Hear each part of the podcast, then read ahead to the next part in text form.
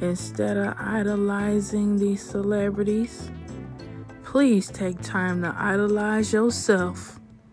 Because at the end of the day, these celebrities do not care nothing about you.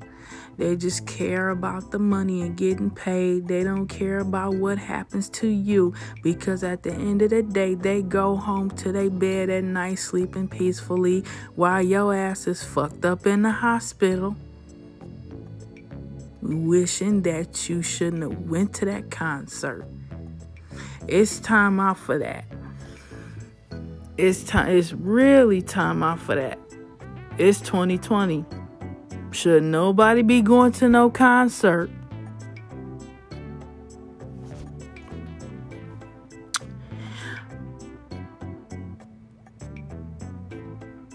I'm out. Thank you.